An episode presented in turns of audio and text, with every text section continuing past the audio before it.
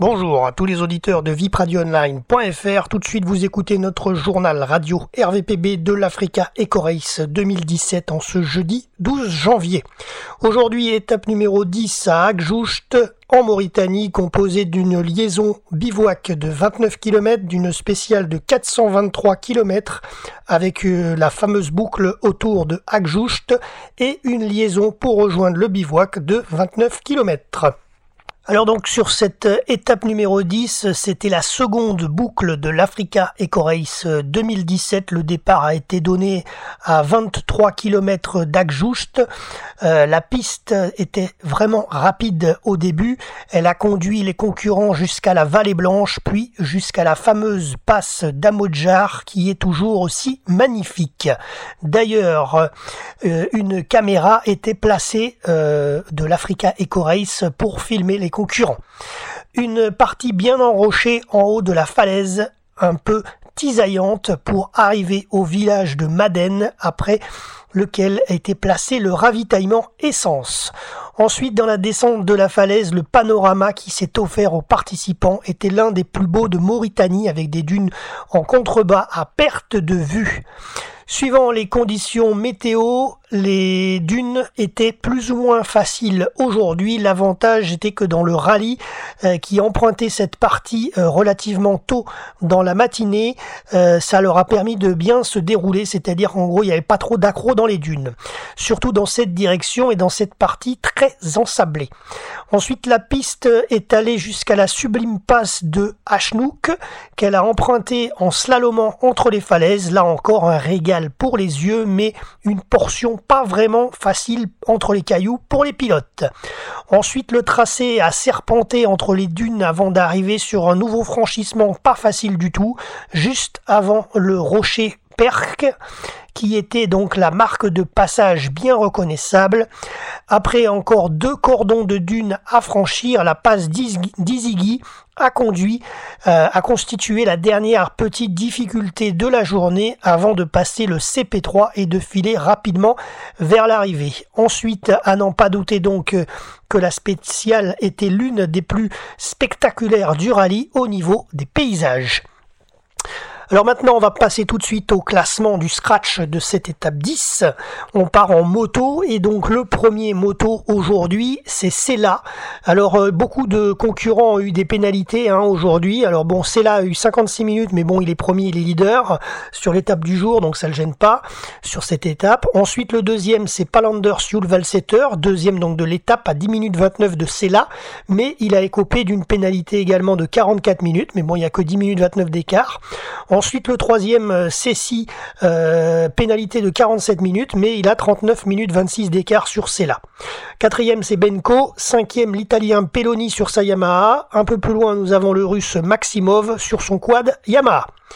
Ensuite, le scratch du jour côté auto-camion. Premier, l'équipage euh, français Sabatier Rizardry. Deuxième, Vasiliev sur Mini à 15 minutes 33.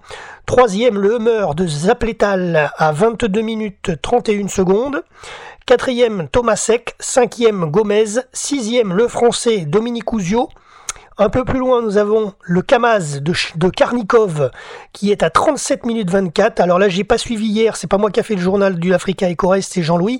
Mais euh, moi, quand je l'ai fait la dernière fois, euh, le Kamaz était troisième. Là aujourd'hui, il termine à la neuvième place du scratch et vous allez le voir, eh ben, il y a un sacré écart euh, au général pour lui. Et ensuite, un peu plus loin, nous avons le Français Patrick Siréjol à la douzième place. Allez, on passe tout de suite au général. Donc au classement moto, premier c'est Sela, le premier du général, le leader, suivi de Pal Anders Julvalsetter, le tenant du titre 2016 et pour l'instant pas parti pour gagner cet Africa Icores 2017 parce que pour l'instant c'est Sela qui a bien de l'avance puisqu'il a 54 minutes 34 d'avance sur Julvalsetter qui a une bonne deuxième place. Alors sur ce, ceci dit, il va garder, je pense, cette deuxième place. On est à deux jours de l'arrivée, donc on peut commencer à faire les pronostics. Le podium se profile, je suppose, pour les deux premiers déjà. En tout cas, le troisième, c'est Benko. Il est loin, il est très très loin dans le classement. Il est au niveau des heures, il est à 7h51 de Sela. Euh, donc euh, très très loin et il a 6 heures de retard sur Yul Valsetter. Donc je pense que pour les deux premiers, le, tout est joué d'ici demain ou après-demain. Euh, en 48 heures, on saura, mais en tous les cas, ça me paraît pas mal pour les deux premiers. Benko, ça dépend, parce qu'il y a aussi Zadko qui est quatrième. Alors, j'ai pas le temps de Zadko sous les yeux, mais bon, il est quatrième. Ensuite, le cinquième, c'est l'italien Peloni sur sa Yamaha.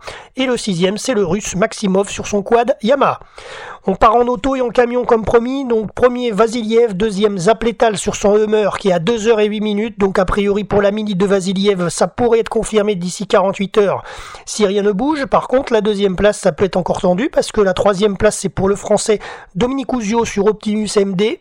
Il a perdu euh, sa deuxième place. Je crois qu'il était deuxième il y a quelques jours au général, et là il est troisième. Et il est à 2h15 minutes. Donc 2h15 minutes, Zapletal 2h08 minutes, tout est faisable. Donc il peut récupérer Dominique Ouzio sa deuxième place dans les 48 heures à venir. Donc ça peut être un beau spectacle pour la, la course à la deuxième. Ensuite à la quatrième position nous avons Gomez. Cinquième position nous avons le russe Karginov sur Kamaz. Comme je vous l'ai dit, il a énormément perdu sur ces deux derniers jours de l'Africa et Corée puisque je crois qu'il était troisième et là il est redescendu à la cinquième place avec son camion. Donc il n'a pas réussi à faire jeu égal avec les, les leaders pour l'instant. Bon, enfin c'est dans le top 5 quand même, mais bon, voilà, il est redescendu un peu hein, et je pense qu'il va rester dans, les, dans cette zone-là. Hein. Ensuite, un peu plus loin, donc nous avons juste après le sixième, c'est le Français Sabatier. C'est celui qui a gagné l'étape du jour d'ailleurs. Et à la septième place, nous avons le Français ancien motard Patrick Siréjol. Voilà, c'est la fin de notre débrief radio. Rendez-vous demain, vendredi 13 janvier, pour l'étape 11, l'avant-dernière étape. La caravane quittera Akjoucht en Mauritanie pour rejoindre Saint-Louis au Sénégal et entreapercevoir le Lacrose, bien sûr, tant attendu avant la délivrance à Dakar samedi. Merci à tous de nous avoir suivis sur notre antenne web, le www.vipradioonline.fr et à demain. Ciao, bonsoir.